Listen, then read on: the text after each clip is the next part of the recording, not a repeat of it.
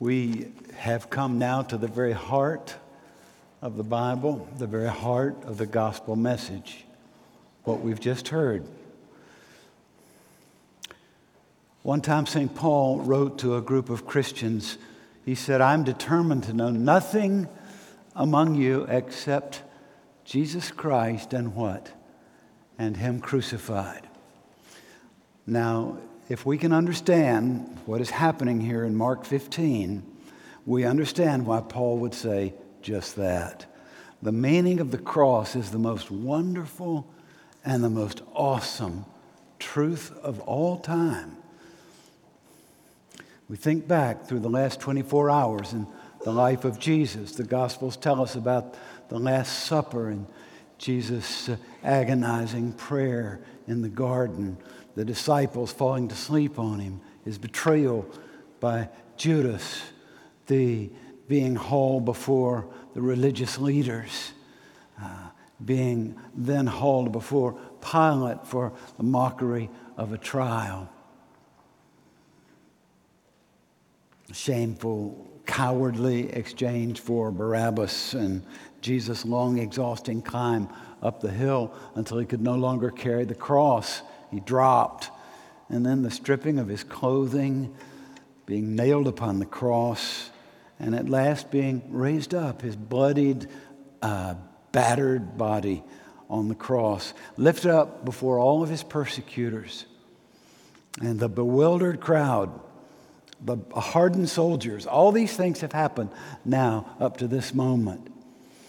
All, all things so terribly wicked and so evil so unanticipated that the Son of God could be so brutalized and mocked and scorned. Honestly, we cannot help but ask the question where is God? I mean, we would think, we would expect that God would at some point step in and bring all this horror to an end. Surely this is the most unjust thing that could ever happen to God's Son, but we don't see God. He's silent. He doesn't appear to be present in any way. Where is God in all of this?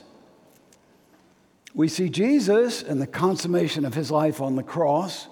We see the centurion and his unexpected, uh, uh, important confession at the foot of the cross. And finally, we see the group of women and the grief and confusion in their minds as they stood at a distance from the cross. But where is God? Mark does tell us. Let me explain. When the sixth hour had come, there was darkness over the whole land until the ninth hour. And at the ninth hour, Jesus cried with a loud voice, My God, my God, why have you forsaken me? Have you ever thought that at the day of the birth of the Son of God, the black night sky was brightly illuminated by the star? But at the death of the Son of God, the bright light of the noonday sun was turned to blackness. Not an eclipse, not a thick windstorm not heavy clouds, just epic darkness that lasted three hours. No light at all. Now, what is this darkness? I always thought, as I pondered this this week, I always thought that the darkness was somehow symbolic of the fact that all of nature even was ashamed. And that all of creation, even the sun and the sky, had turned away at the cosmic injustice of it all. Well, what I realized this week I had not seen before is that the darkness is, in fact, the presence of God. God is in the midst of the darkness. Now, how do we know that?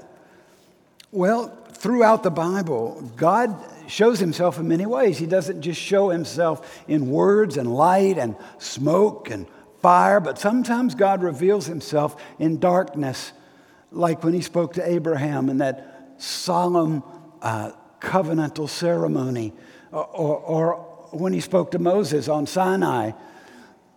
Mostly, we see God in the darkness in the Bible when God has come in judgment, just as He did in Israel when He came, in, in Egypt when He came in judgment on the Egyptians. Many of the prophets speak about the darkness of God coming in judgment. They speak about the day of the Lord, the day of God's divine judgment. For instance, Amos 5 Why do you long for the day of the Lord? That day will be darkness, not light. Will not the day of the Lord be darkness, not light, pitch dark without a ray of brightness? Or Amos 8, uh, again, in a vision, it sounds so eerily like Good Friday. Amos said, In that day declares the sovereign Lord, I will make the sun go down at noon and darken the earth in broad daylight. I will make that time like mourning for an only son, and the end of it like a bitter day. When the prophets speak about the day of the Lord, they're describing the day when God comes in judgment and pours out his righteous punishment on sinful mankind, a day of terrifying darkness and lament. The day that those who have refused to honor God are cast into hell you remember Jesus had described hell, it was Matthew 8, he had described hell as an eternal experience of darkness. Remember those words about the outer darkness where there will be weeping and gnashing of teeth? But what no one except Christ alone could ever begin to fathom was that on behalf of those who love him, Christ would take upon himself all the judgment and horror of hell. And that's what's happening here a suffocating, paralyzing darkness that indicates the wrath of God is falling. But falling upon whom? It's falling on the sinless Son of God. Between noon and three in the afternoon, the Lord Jesus is taking the full brunt of God's punishment upon himself. We've already heard how the prophets foretold it. We just heard that remarkable passage from Isaiah 53, and at the end it says this quote, It was the Lord's will to crush him and cause him to suffer. The Lord made his life to be an offering for sin. But I, I don't think anyone really understood that except Jesus, what that meant and what the darkness meant, God coming in judgment. Remember, he called it the cup of wrath. He knew better than anyone that our sin is a much more serious rebellion against God, more awful than we realize, and that the absolute holiness of God required that all sin be punished.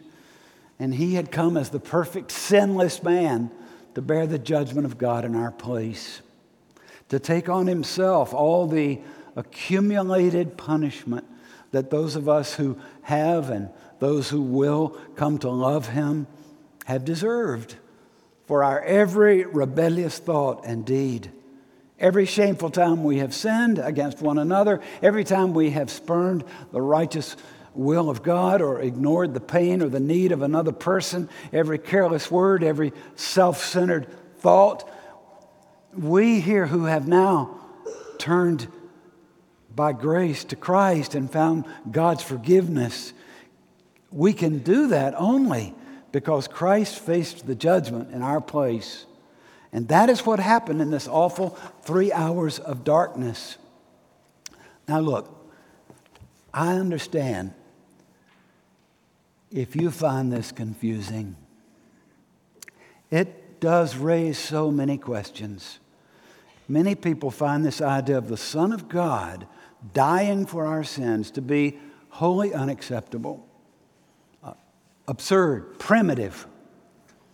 And the theologians have pondered this, argued, prayed, seeking to gain a deeper insight into how exactly are we to understand it all? What really is happening with Christ on the cross that day? Uh, honestly, it, it is so much bigger than we can really understand. But there's one thing for sure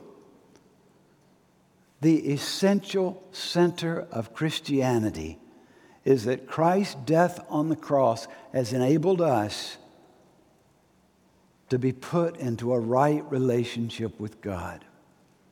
That's it. He made it possible that those who love and trust in Him might be forgiven anything and welcomed into the family of God and live forever.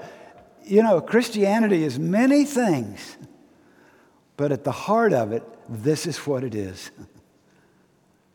C.S. Lewis once said, We were told that Christ was killed for us, that his death has washed out our sins, and that by dying, he disabled death itself. That's the formula. That's Christianity. That's what has to be believed. Any theories we build up as to how Christ's death did this, he said, well, the theories are quite secondary. So it's not that God was absent that day, He was present in the darkness. And He was pouring out hell upon the only one who could be our substitute. And the Lord Jesus knew all along that this was coming. It was, above all else, the reason that Jesus came believe Jesus knew that he would experience the complete absence of his heavenly Father for some time on the cross, and that must have been uh, almost unthinkable for him because the Son of God had been in constant loving relationship with God the Father forever, since before the beginning of time. There'd never been a time when he was not able to see and share with his Father, not until right now. I mean, you know that the longer you love someone who is dear to you, the greater the pain when you lose that person. Jesus Christ and his Father had experienced an eternity of perfect love until this moment, three hours of utter aloneness. But then his pathetic cry at three in the afternoon as the darkness has lifted it just makes me wonder if, he's, if he had not somehow been hoping that after the terror of punishment, he would then again begin to sense the presence of his heavenly Father, but he didn't. Not until sometime later. We don't know. And when he cried out, My God, my God, why have you forsaken me? Notice, you might not notice this, but that's the only time in all the Gospels that Jesus doesn't refer to God as his Father, but he calls him my God. And he says it twice with the deepest feeling. He's longing for a father's comfort, but there's no comfort in hell. He was utterly abandoned by God. I guess we all know that uh, just a few days ago, this a very young Wall Street Journal reporter, Evan Gershkovich, was arrested and has been imprisoned in the terrible Lefortovo prison in Moscow. And I was reading this week that it's famous for being among the most brutal and isolating of prisons anywhere. The article said that that prison was designed, quote, to make prisoners feel abandoned. And there, that, that young man is cut off from all others and he's utterly alone. It's so very hard for us to imagine. It must be unthinkably painful for him. Pray, pray, pray for him, Evan, that he will know the presence of God in that lonely place and that he would be freed. It, it's a senseless, pointless, and unjust cruelty but it's not to be compared with what Jesus experienced. On the cross, we see perfect love, love for us in Jesus' sacrifice. And, and, and we see perfect obedience again for us. And, and everything is somehow suspended there at that moment when he cries out in his forsakenness. And then after a while, it comes to an end. He, he uttered a loud cry. Verse 37 says he breathed his last, uttered a loud cry. And Luke and John in their Gospels tell us what Jesus cried. Jesus said, You remember, into your hands I commit my spirit. And then he finally said, It is finished. Forever it is and will be finished. Mark says, as Sam read to us just a moment ago, Mark says that Jesus screamed it out across the hillside, and everybody there heard him. Somehow he still had enough strength for that. It reminds us that, do you remember how earlier uh, Jesus had told the disciples that no one can take my life from me unless I willingly give it up? And that's what was happening at that moment. Now that time had come. He had finished his work, he had done what only he could do, but he was still in command in spite of the most unimaginable pain. But now, at last, he was ready to give himself over to death. And you got to think that for those people who were present, it was a moment charged with emotion. It was stunning. It was earth shaking. Literally, it was. Matthew tells us in Matthew 27 5 that the earth shook and rocks split and tombs broke open at that moment. Now, all the Jews knew that earthquake and darkness was symbolic of God's judgment. And at that moment, finally, I won't read it to you, but all the jeering and the mocking and the taunting stopped. And I think it's important to try to imagine ourselves there and how we would have felt. I remember so well when I was 11 years old. My sister came in one night about 9 or 9:30 and threw herself on my mother's bed and I happened to be in the parents' bedroom. And she had been to a service like this and she had heard the story of the cross. And for the first time in her life, she understood as best she could what the Lord Jesus actually went through and why. And as she was trying to tell her mother about it, she just began to weep. I've never forgotten that. And that's when Christ became more important than anything else to my sister. Still is. These descriptions of earthquake and darkness, it's not poetry. Everybody present experienced these horrors. And at the same moment, over on the Temple Mount, Mark says something extraordinary happened. Let me just read it again. The curtain of the temple was torn in two from top to bottom. in the heart of the temple, you probably know, there was a nearly inaccessible room, the holiest space known as the Holy of Holies, and it represented the presence of the living God. It was closed off by a massive, thick, heavy curtain, 60 feet high. No one dared approach. No one was worthy. No one was pure enough to be admitted to that space. And that curtain meant that under the old covenant, the presence of God was closed off to all people. And only on the holiest day of the year, on the Day of Atonement, a heavy cloud of incense was directed into that room, making it nearly impossible to see anything. And the holiest person among the Hebrews, the high priest, would reverently, fearfully offer a blood sacrifice there before God to beg God's forgiveness on behalf of the people. But no priest was worthy, and no sacrifice was good enough ultimately to atone for our sins until that very moment when the Son of God became both our high priest and our sacrificial lamb. That's what the tearing of the curtain from top to bottom meant. Who ripped that curtain apart? God ripped it apart to show us that Christ's offering of himself for our sins opened the way into the heart of God. The old hymn says, there was no other good enough to pay the price of sin. He only could unlock the gate of heaven and let us in. He died that we might be forgiven. He died to make us good, that we might go at last to heaven saved by his precious blood. There, there would be no more sacrifices now. When Jesus said it is finished, he didn't just mean the work, his work on the cross was finished, but the old covenant is over now.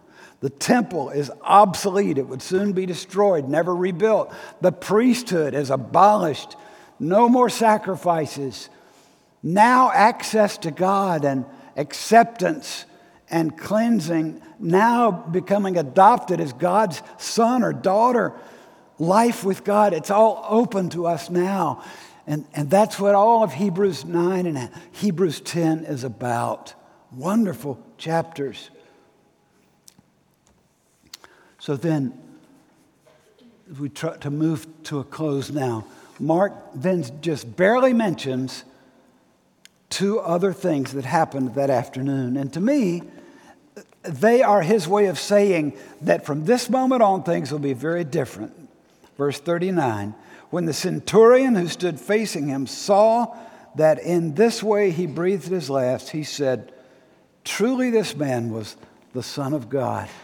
Now, here's a hardened Roman soldier, a man who had worked his way up the ladder in a rough military setting to become a centurion, so experienced and so reliable that he oversees and directs a company of a hundred hardened, crack fighting men.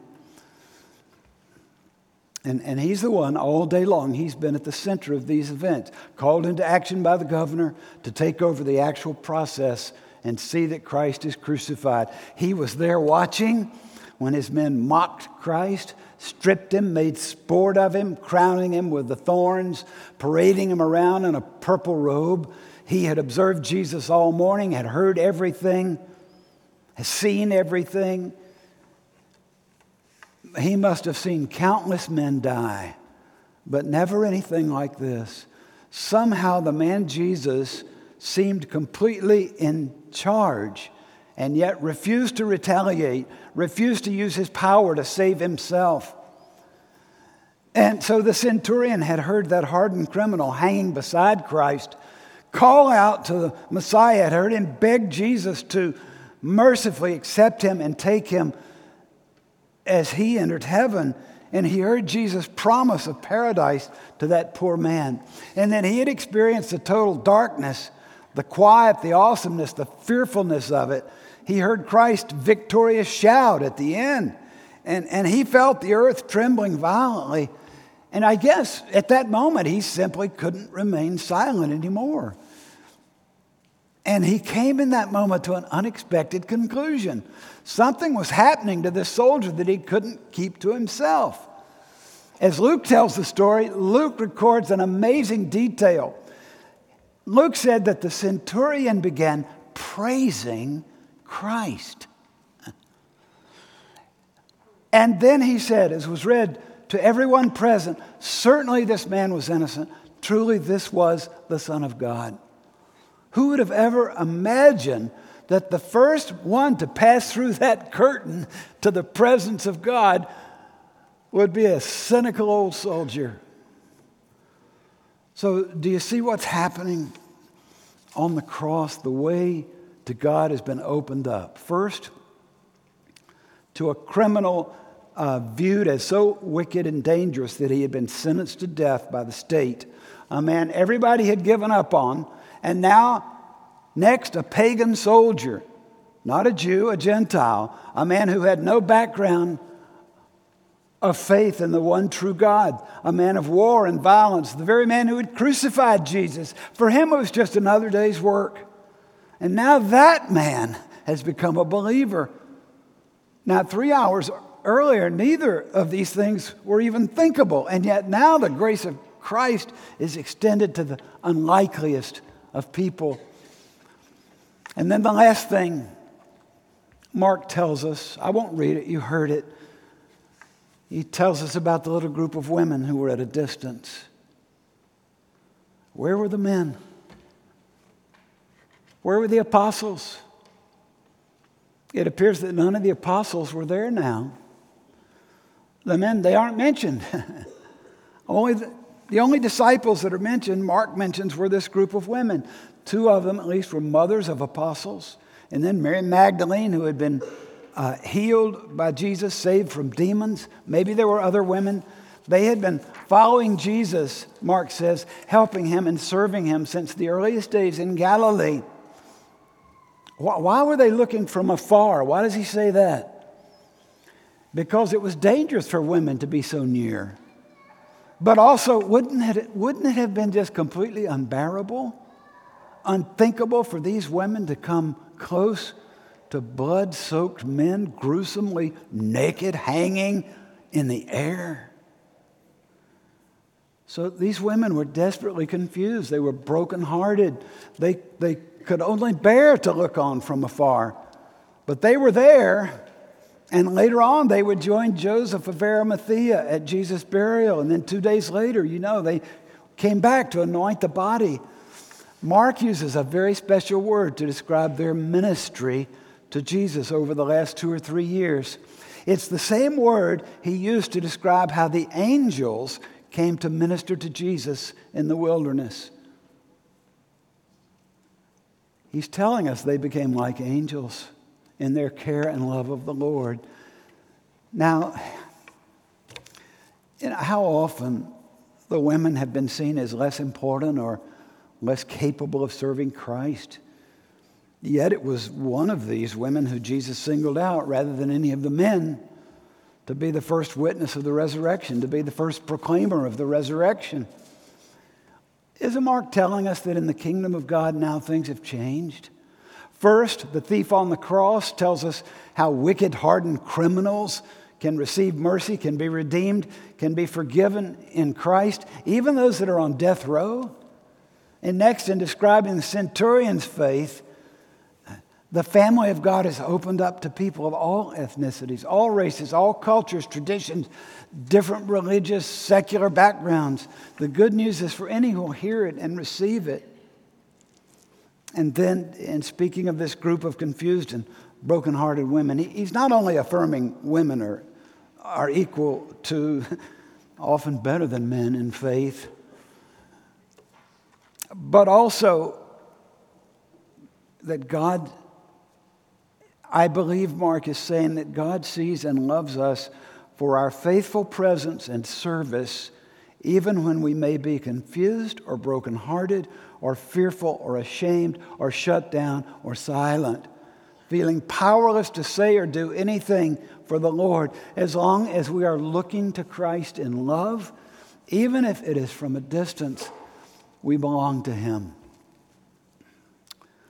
Let me just close with a little story that I'm sure some of you have heard me tell before.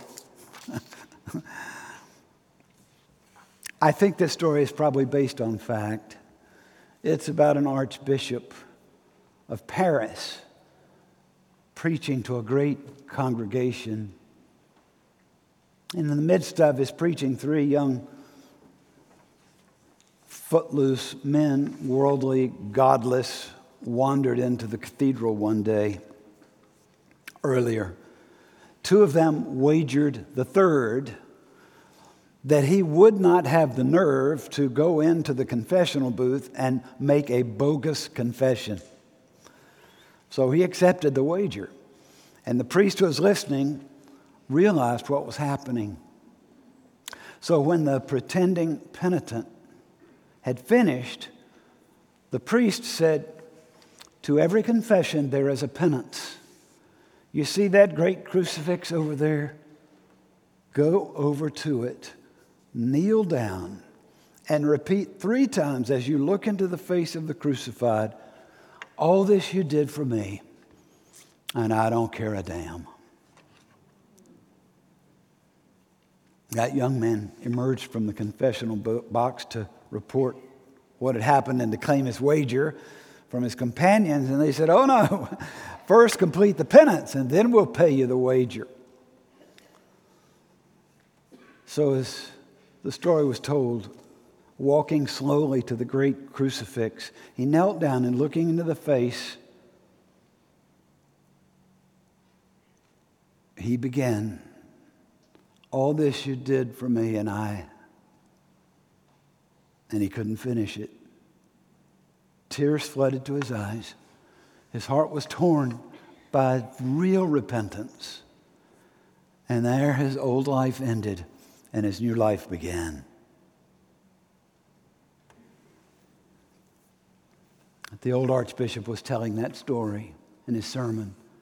And at the end, he said, I was that young man. Now, we need to quietly ponder and pray before the cross. And here's what I want you to be assured of as we pray there is no sacrifice, there's no moral achievement, nothing you or I can do to justify ourselves before God for the countless times we have offended and failed God. There's no way we can overstate the seriousness of our sin. And there's no way we can make ourselves acceptable to a holy God. But understand this there is nothing, no failure, no crime, no lie, no harm, no neglect, no act of hatred, nothing in your life or my life, no hidden blackness that cannot be forgiven by God because of the cross. And when once we kneel before the cross and we pour out our hearts to God, asking His mercy, asking His help, asking that the blood of Christ wash us and cleanse and purify us, and asking Jesus to have us and to enter into us and make us new people, useful in His world. From that holy moment on, He is with you. You may not feel close to Him. You may even at times, like those women, feel distant from Him, confused or brokenhearted, but there is nothing, no failure, no fear, no enemies, no hardship, not even death will be able to separate us from the love of God in Christ Jesus. Nothing. That's the heart of the gospel. And how are we to respond to it? I suggest we take a minute and we sit quietly or even maybe kneel down for a few moments and simply ponder one characteristic of God or one thing about Christ that we see on Good Friday that most speaks to you tonight in your heart. And, and let that settle into your soul. Maybe it's His holiness. Maybe it's His faithfulness. Maybe it's His nearness. Maybe it's His promise to forgive. Maybe it's His justice and His promise to punish the unrepentant, to right every wrong. Whatever you are seeing when you look at the cross, ponder it, pray into it, and then let that lead you in some step that seems best for you. Maybe confession, maybe thanksgiving or praise, maybe submission, giving over to Him uh, fear or anxiety or confusion or giving over your future or simply putting your trust in some promise that you need. Let's be quiet for a moment and pray, and then I'll close for us.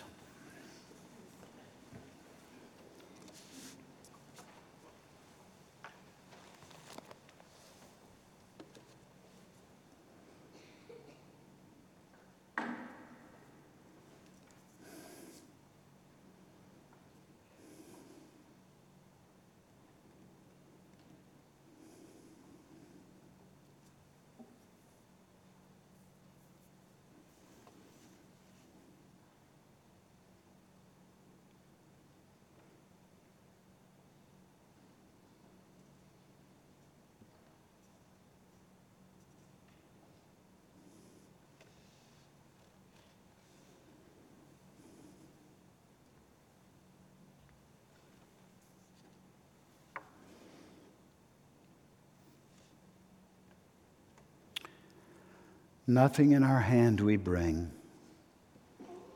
Simply to your cross we cling. Naked, we come to you for dress. Helpless, we come to you for grace. We bring nothing but ourselves, but we receive everything in Christ. Thanks be to God. Amen.